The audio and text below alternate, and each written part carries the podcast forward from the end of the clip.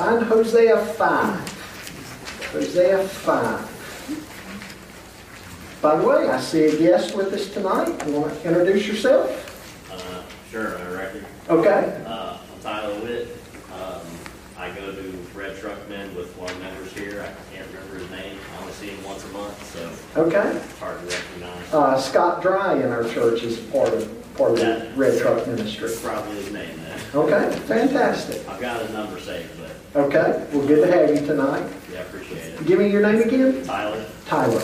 Okay. Well, y'all welcome Tyler after after the study tonight. You get ready to leave. Go up and speak to Tyler. Any other guests in here tonight?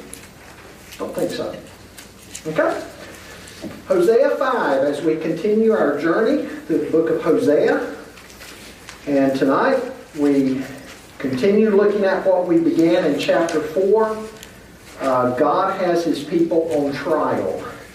And we see tonight the trial continues. Um, he says, Hear this, priest. Pay attention, house of Israel. Listen, royal house. For the judgment applies to you, because you have been a, a snare at Mizpah, and a net spread out on Tabor. Rebels are deeply involved in slaughter. I will be a punishment for all of them. I know Ephraim, and Israel is not hidden from me. For now, Ephraim, you have acted promiscuously. Israel is defiled. Their affections do not allow them to return to their God, for a spirit of promiscuity is among them, and they do not know the Lord. Israel's arrogance testifies against them. Both Israel and Ephraim stumble because of their iniquity. Even Judah will stumble with them. They go with their flocks and herds to seek the Lord, but do not find him. He has withdrawn from them. They betrayed the Lord. Indeed, they gave birth to illegitimate children. Now the new moon will devour them along with their fields. Blow the horn in Gibeah, the trumpet in Ramah. Raise the war cry in Beth Aven. Look behind you, Benjamin. Ephraim will become a desolation on the day of punishment. I announce what is certain among the tribes of Israel. The princes of Judah are like those who move boundary markers. I will pour out my fury on them like water. Ephraim is oppressed, crushed in judgment, for he is determined to follow what is worthless. So I am like rot to Ephraim and like decay to the house of Judah. When Ephraim saw his sickness and Judah his wound, Ephraim went to Assyria and sent a delegation to the great king. But he cannot cure you or heal your wound. For I am like a lion to Ephraim and like a young lion to the house of Judah. Yes, I will tear them to pieces and depart. I will carry them off, and no one can rescue them. I will depart and return to my place until they recognize their guilt and seek my face. They will search for me in their distress. Now, again, I mentioned to you last time that uh, this is a, a, section involving God presenting his case against his people in a trial type setting. Uh, have you ever been a witness in a case, in a trial? Anybody in here? No? Cordell? Good experience? Pretty much. Okay. They thought they thought I was an expert witness. And soon learned otherwise? Is that right? No. I got to testify documents, you know, this is a piece of paper. Okay. You know, real technical stuff. Okay. I remember at my former church pulling up one day and uh, a lady in our church who was a layman had gone into the church office to buy a ticket for a ladies' night event. She left her purse in the car. And uh, when I was pulling in, uh, she was chasing after another car and they cut through the parking lot, cut through the grass, about hit me as I was pulling in, and she's chasing them down, and I stopped and said, Sarah, what's going on? She said, they just bashed my window in and stole my purse. Well, dummy me, I take off after them.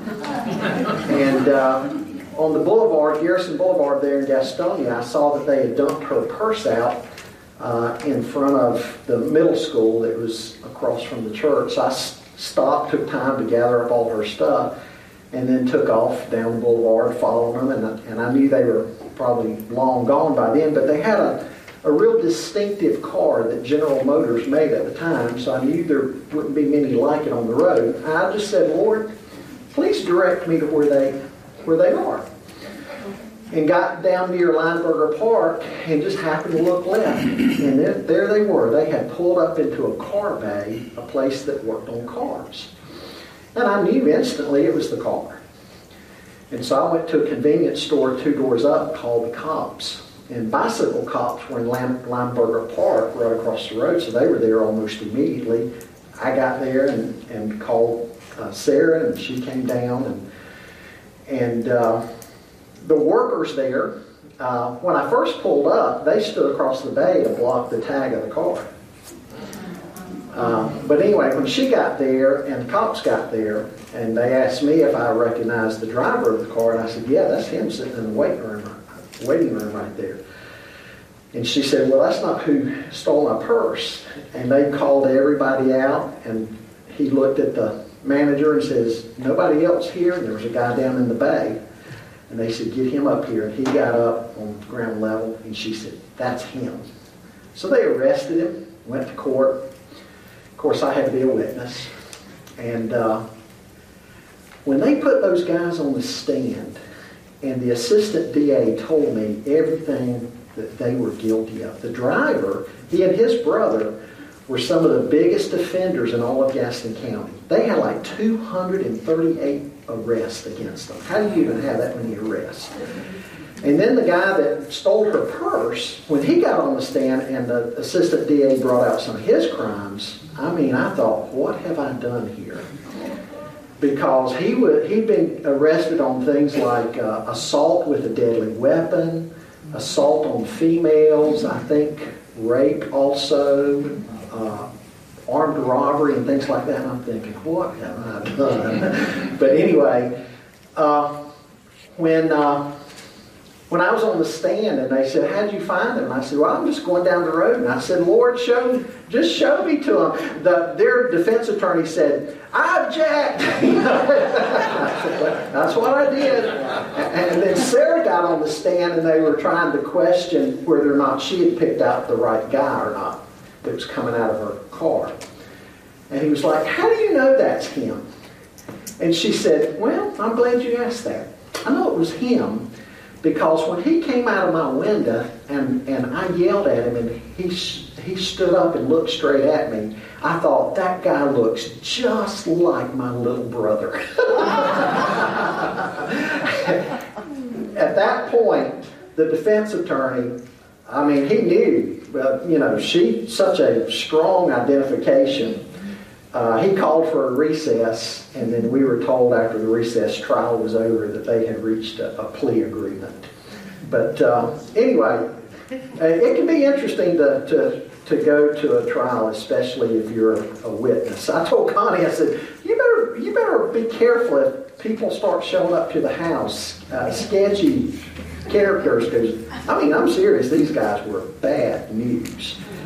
But, uh, well, here we have God as He's the witness, He's the prosecutor, He's the judge, He's the jury. And there is no way that the people have a defense for what they've done. Uh, now, currently, he's acting, God is acting as the prosecutor. And he's laying out a very extensive case against his people. And the first thing I want you to notice with me tonight is condemnation against leaders. Condemnation against leaders. Hear this, priest. Pay attention, house of Israel. Listen, royal house. For the judgment applies to you because you have been a snare at Mizpah and a net spread out on Tabor. God's judgment against his people begins with the leaders, both the spiritual leaders and the national leaders. Folks, leadership involves responsibility. The Bible says, to whom much is given, much is required. You know, sometimes people desire to be leaders, but they need to realize the responsibility that comes with it. You know, a problem today, our standards have become so low that sometimes people don't realize how low we're making standards today. And so here God is addressing both priests and members of the royal household, or the government officials, that is. Now, what's the scripture say in these cases? Take the book of James, for instance, James chapter 3.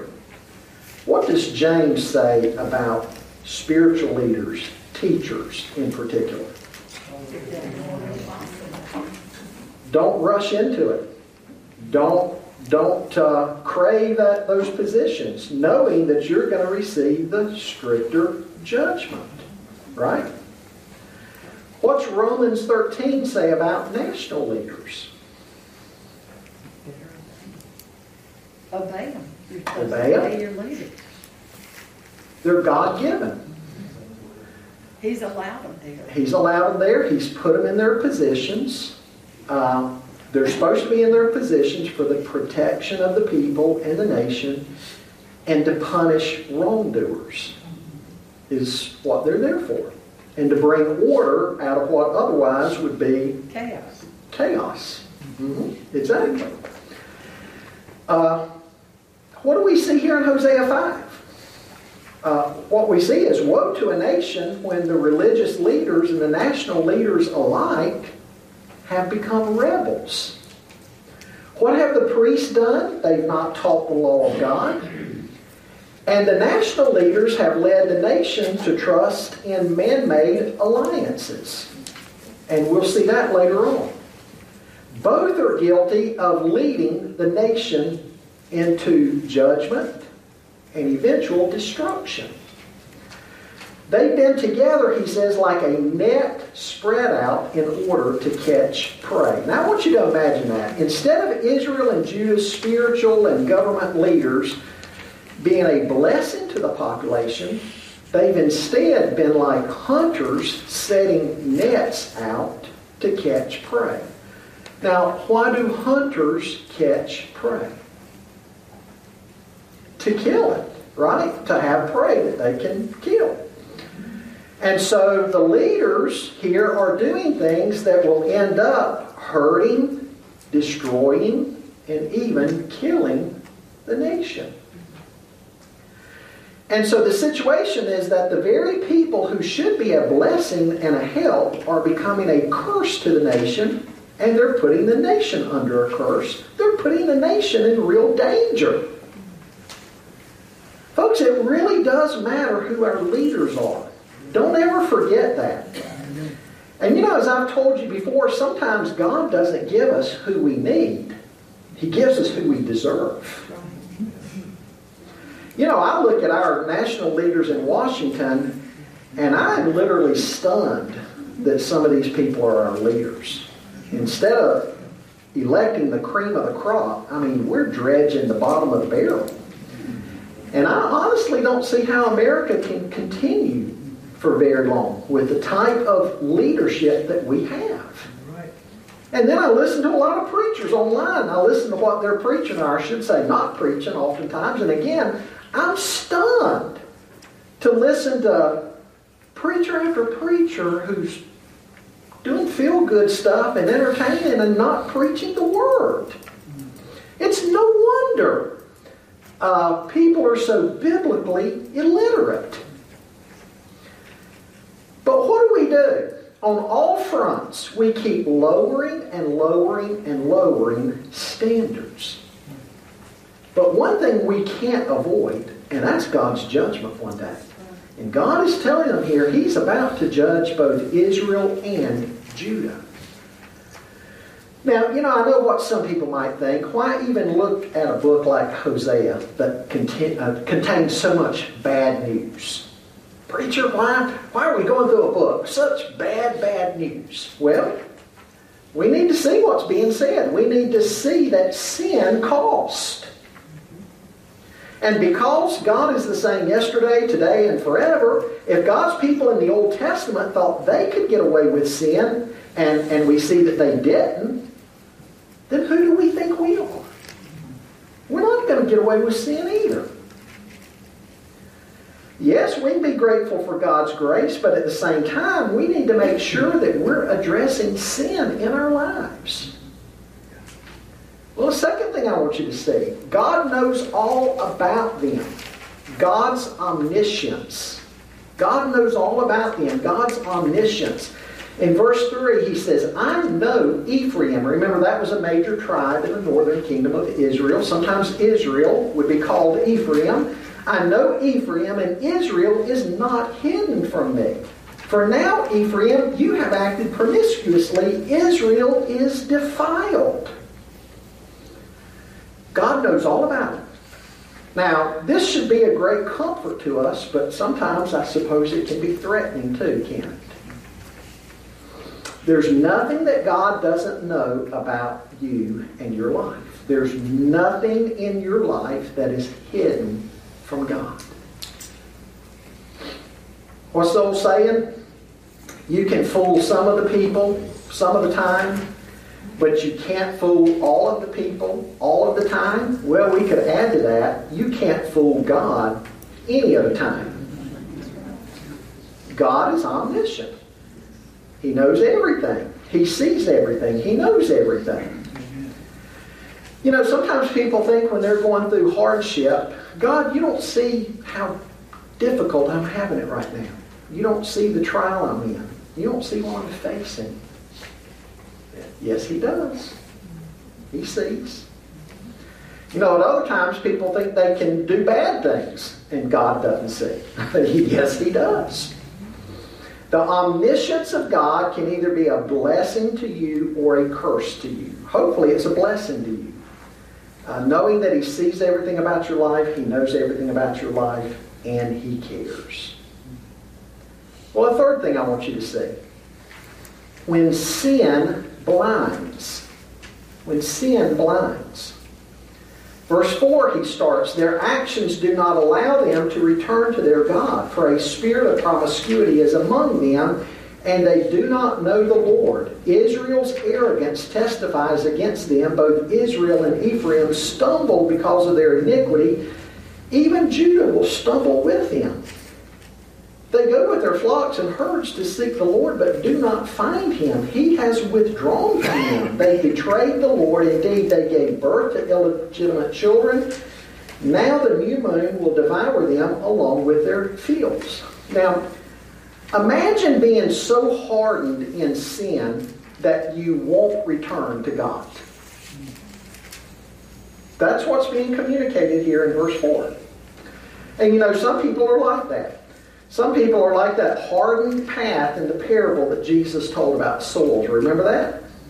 The hardened path? It's not that those people Jesus is describing, it's not that they don't hear God's word. Jesus says they're just so hardened to it. Immediately, when it's sown on the hard path, the enemy, Satan, comes and snatches away what they hear.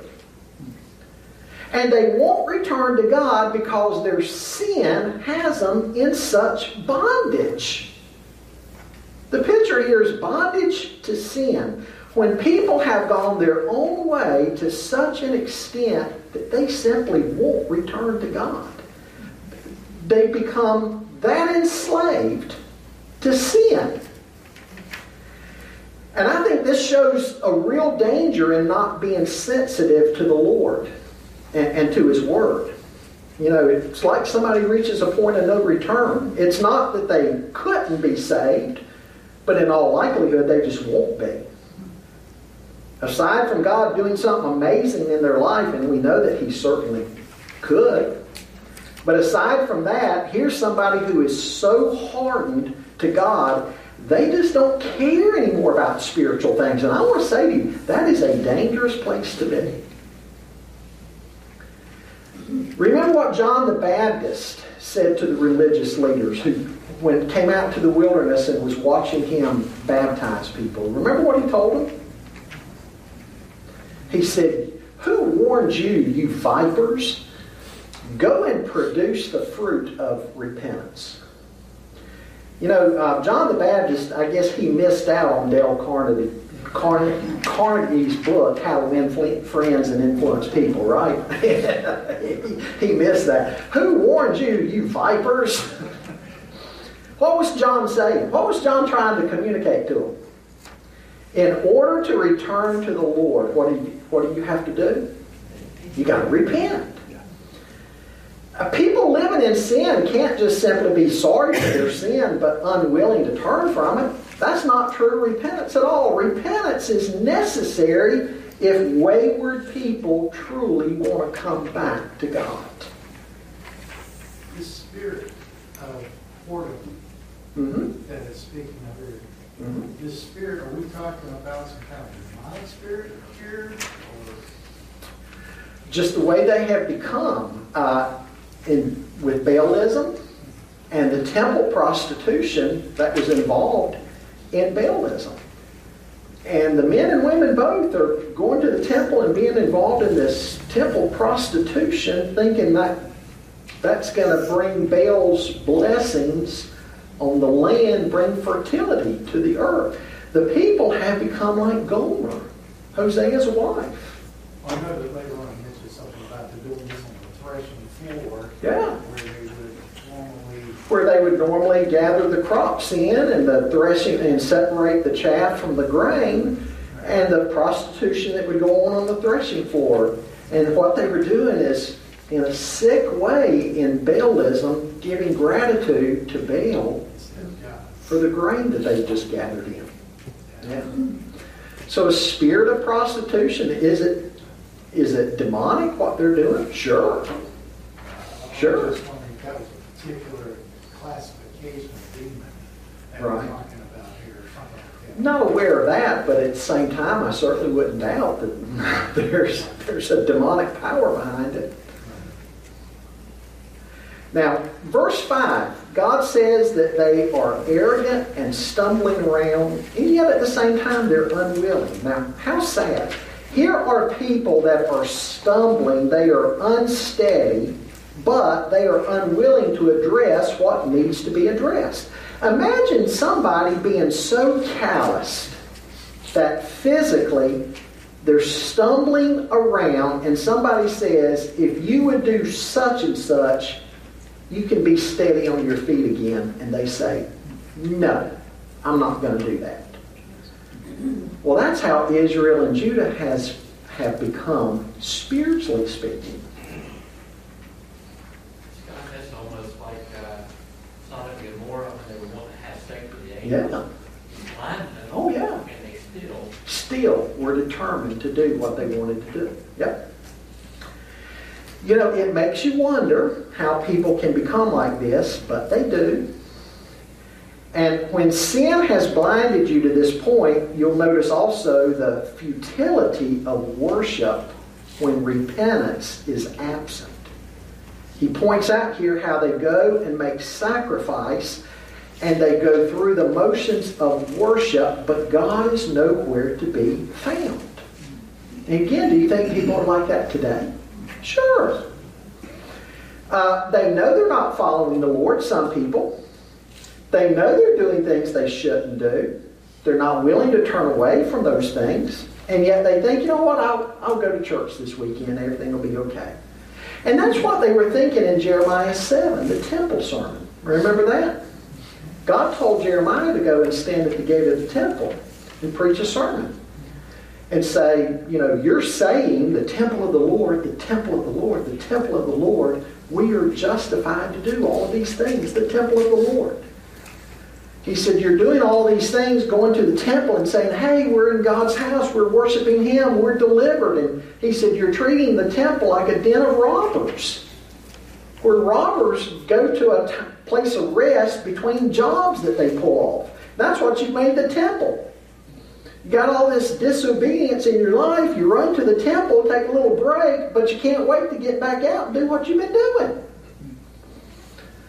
You're trusting in deceptive words, Jeremiah told them. Same thing that God is telling the people here. Now I know I've, I've told you how I've told you in the past how years years ago, I mean it was a long time ago, in high school and first part of college, I worked at Harris Teeter in the Cotswold area in Charlotte. The Harris Teeter, if you're familiar with Charlotte, it's at Randolph Road and Sharon Amity. Uh, I worked at that Harris Teeter for years. When that was that was actually the number one producing store in the entire Harris Teeter chain. I doubt it is anymore. Um, busy, busy store. And uh, in the back room, uh, dealing with some of the guys that were on the stock crew, generally the stock crew there anyway would come in at night. We didn't do things like you go into a store now and there's pallets in the aisle and people can't even get around them and stock people are restocking the shelves. Well, back then, stock crew only did that at night, third shift when the store was closed. A couple of guys on the stock crew, I mean, they were they were rough by anybody's standards. I kid you not. And one day, two of them are having a discussion. There's an older guy, and boy, he really was rough. And then the younger guy. And the older guy called me over. You, you got to talk to him. He's not right. And the, what the younger guy was saying, um, he was going out and doing all kinds of stuff. And he said, You know, it doesn't matter what I do. I'll go to, I'll go to my church this weekend to confession. And the priest will absolve me of all my sins. And I'll just go back out next week and do all this stuff again. I'll just I'll just keep going and getting absolved of all my sins. And that old guy, I mean, he was he was a pagan. But here was a pagan telling another pagan, that ain't right. He called me a Scott, you gotta tell me. That's that's not that's some messed up theology this guy has. and I was like, yep, yep. but that's kind of how the people here were. Jesus said that God desires those who worship Him in what? Spirit and in truth. Now, in verse 7 here, we see that their cult prostitution means that they have produced illegitimate children, just as Gomer did. Uh, because, again, they were just involved in cult prostitution.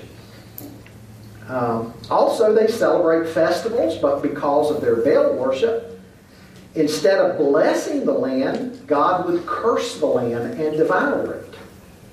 Baal couldn't bless the land because he's no God after all.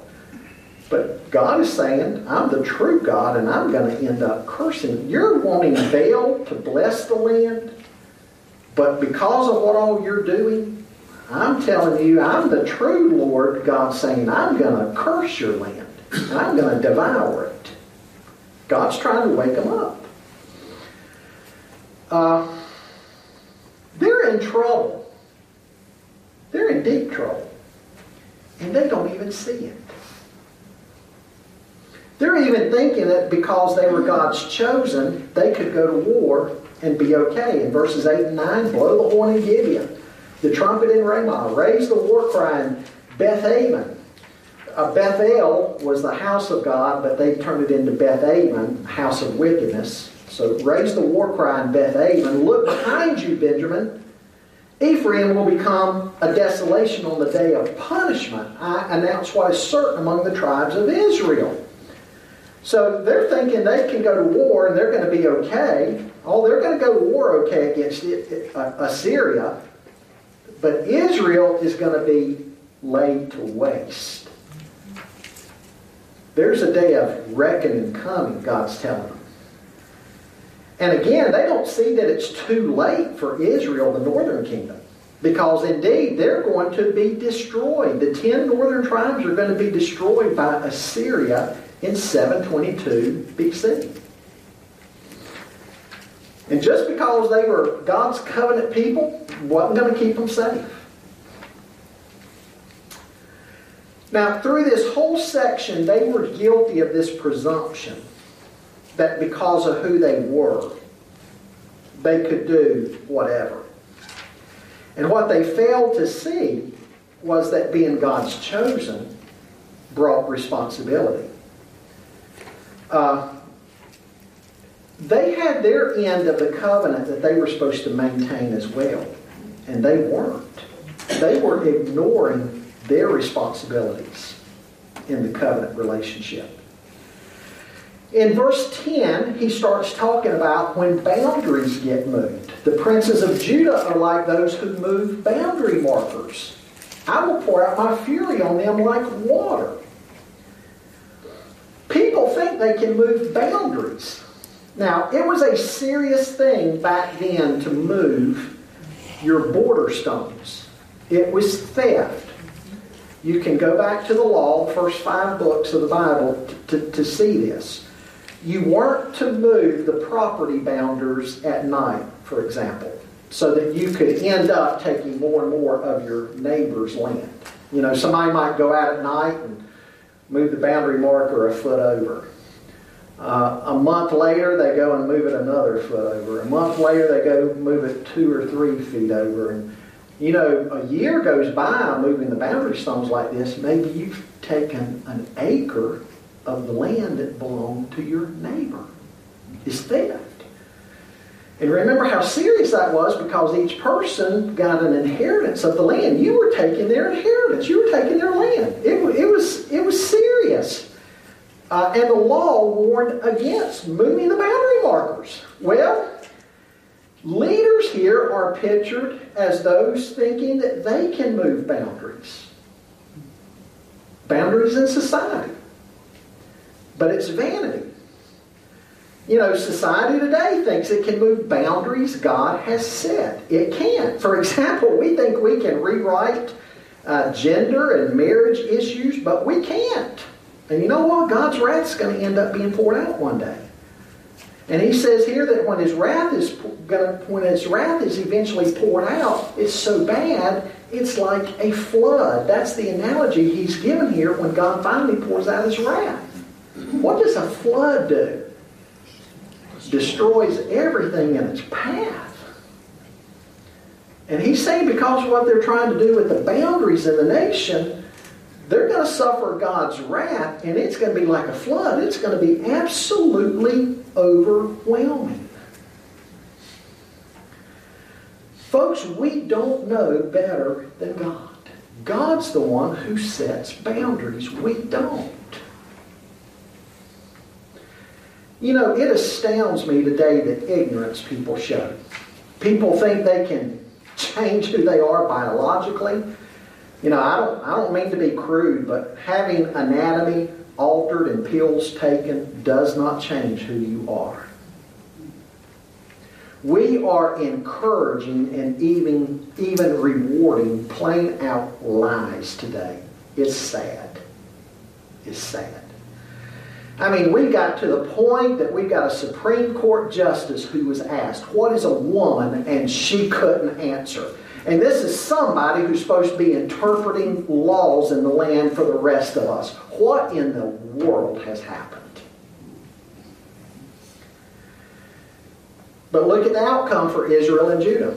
Verses 12 and following. So I am like rot to Ephraim, like decay to the house of Judah. Uh, some translations say moth, moth moths and, and rot moths, moths, but I'm tongue tangled tonight. Moths and rot. What's that a picture of? Fast decay or slow decay? Slow decay. Rot. Things like mildew, rot, moths getting into a closet of blood, that's, that's slow. God's judgment and discipline has been slow but it's been sure. God could pull a Sodom and Gomorrah type destruction on people and nations. Boom. God could do that. But by and large, in his patience, he doesn't. But what he often does is bring judgment and destruction slowly. Again, because he's patient, he's long suffering. But, folks, make no mistake about it, the judgment is still there. It might be happening what seems to be slow and almost invisibly, but it's happening. God's judgment is happening. and they had time. They should have been turning to God, but what are they doing instead? Sensing their need, they are turning instead to alliances with other nations instead of to God. For example, one thing that Judah did. Remember when the king of Assyria, Tiglath-Pileser III, first started flexing his muscles, the kings of Syria and Israel wanted to form an alliance together, thinking those two nations could maybe stand a chance in standing against Assyria. And they wanted Judah to join in their alliance. So it'd be Syria, Israel, and Judah. And, and they went to Ahaz, hoping he would join the alliance. And Isaiah told him, Don't you do it. Don't you join in that alliance. You trust in God and you wait on God. What did Ahaz end up doing? He calls up Tiglath-Pileser of all people. Says, hey, the king of Syria and Israel want me to join with them in an alliance against you. Would you come and help me? He was coming all right, but he was going to come and destroy them all. But this, these were the these were the things they were trying to do. Pick their alliances. Oftentimes they would run down to Egypt instead of trusting in God. And but God is telling them here that when they start trusting in man and other nations instead of trusting in Him, those things are not going to succeed. Those things aren't going to ultimately end up doing them any good. And then God says, uh, what He's going to suddenly do. Remember, His judgment has been slow, like rock. He's been patient. But what's He going to do suddenly? Finally, he's going to pounce on them like a lion pouncing on its prey. They're at the end of chapter 5. And he's going to carry off Israel and Judah as well later on. And there's going to be nobody that can stop what he's going to do. Like I say, he's going to pounce on them like a lion jumping on its prey. And then God says, as the chapter closes, that he's going to return to his den and he's going to wait and see after he's done these things if his people will finally wake up. Well, let's get into chapter 6. False piety. False piety. Come, let us return to the Lord, for he has torn us, and he will heal us. He has wounded us, and he will bind up our wounds. He will revive us after two days, and on the third day, He will raise us up so we can live in His presence. Let us strive to know the Lord. His appearance is as sure as the dawn. He will come to us like the rain, like the spring showers that water the land. Verse 4 What am I going to do with you, Ephraim? What am I going to do with you, Judah? Your love is like the morning mist and like the early dew that vanishes. Folks, chapter 6 seems to present hope as the chapter opens, but apparently it's a, a, it's a false hope. They're saying all the right words as the chapter opens, but they're insincere. Now, that's how I interpret these verses. Some of the commentators make it sound like the opening verses are the people finally getting it right. But I kept looking at this and I was thinking, no, I, don't believe that's what's going on. Because verse 4 would seem out of place if the people in verses 1 to 3 were genuine. If 1 through 3 they were genuine, then why would God be saying what he's saying in verse 4? And so last night I grabbed one of the more academic commentaries I have on Hosea, and he agrees that sincerity is maybe not at all what verses 1 to 3 are all about. Take verses 1 through 3 and what this commentator was saying to be that God's people have been fickle, their repentance superficial, Their words here are empty. Their words seem right. They kind of have the right ring about them, but they're empty words without action. And so God says in verse 4 their repentance is like the morning dew that is soon burned off and gone. Lip service. Lip service. You said false, what? False piety. False piety. Mhm. So here are all these words, verses 1 through 3, that sound good, and then God's saying in verse 4, you know what? It's like the morning mist. But again, there's grace. Folks, look at verse 5. This is why I have used the prophets to cut them down. I have killed them with the words from my mouth. My judgment strikes like lightning. There's grace in verse 5. You say, how so? Because despite what they're doing, God has not left them without His word. He has sent His prophets to them, warning them. Nobody could claim that they didn't know. Yes, they do know. Because God sent His prophets to them. And then in verse 6, it points out that God's after knowledge of himself, not just religious sacrifice. He says, For I desire faithful love and not sacrifice, the knowledge of God rather than burnt offerings. Here again, they were thinking religious sacrifice could substitute for doing right. And it can't. When worship is true, it has to result in true godly conduct as well. Now, in the remaining verses in the chapter, I know we're, we're running short on time. The re- remaining verses in the chapter, the Lord points out that the covenant is broken. The people have broken their part of the covenant, and because of this, life is not respected. There's violence. And even the priests scheme to get their own desires met, even to the detriment of the people. Showing what? When there's violence, no respect for life, and even spiritual leadership being so corrupt. Shows that when we're not right with God, we lose all respect for our fellow man. And so he, he ends the chapter by talking about a harvest that's appointed for you, Judah. A harvest is coming. But it's not going to be a harvest anybody wants. It's not a harvest of God's provision for his people, but instead it's a harvest of judgment and destruction that's coming. And that's how the chapter ends. Now, some, some lessons.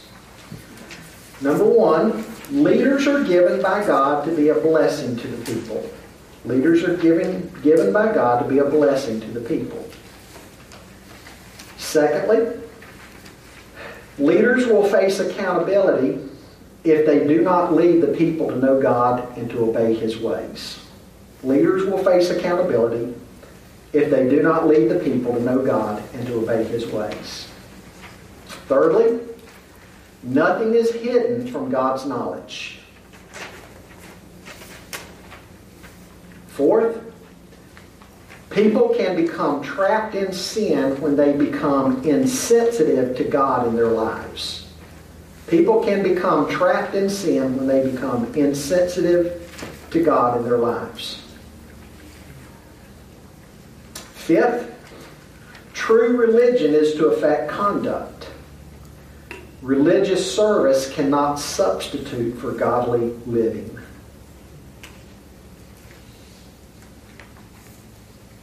Lastly, only God can truly deliver.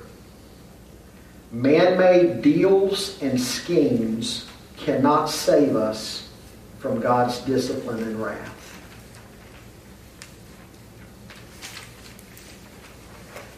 Any questions or comments? I can't hear really well, I missed the first word. The first one? Against, uh,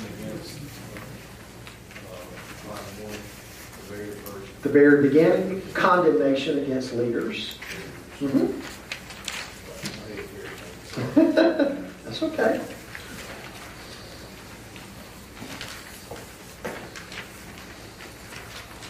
A Couple of hard-hitting chapters here. Richard, it almost seems like there's a correlation with what's happening in our country today. Yeah, it really does. Such parallels. Yeah, I was thinking of uh, where it all started, like Darwinism. We came from animals, there's no accountability. And when I was eight years old, um, the teacher said, uh, oh, we learned something new. Oh, one nation under God, 1954.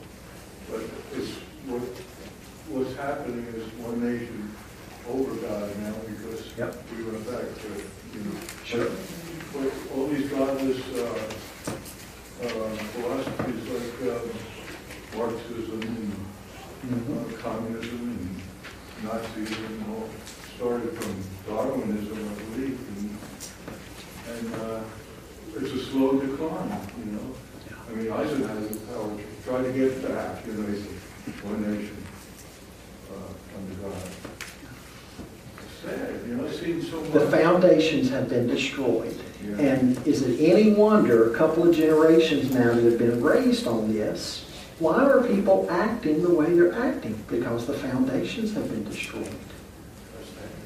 Hmm? Low standards, yeah. There was some repentance after the uh, Twin Towers fell. Yeah, for about two weeks.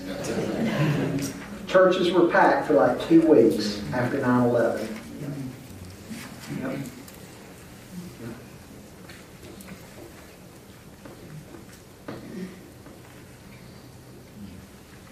A lot of people put faith in uh, this 2024 election coming up too.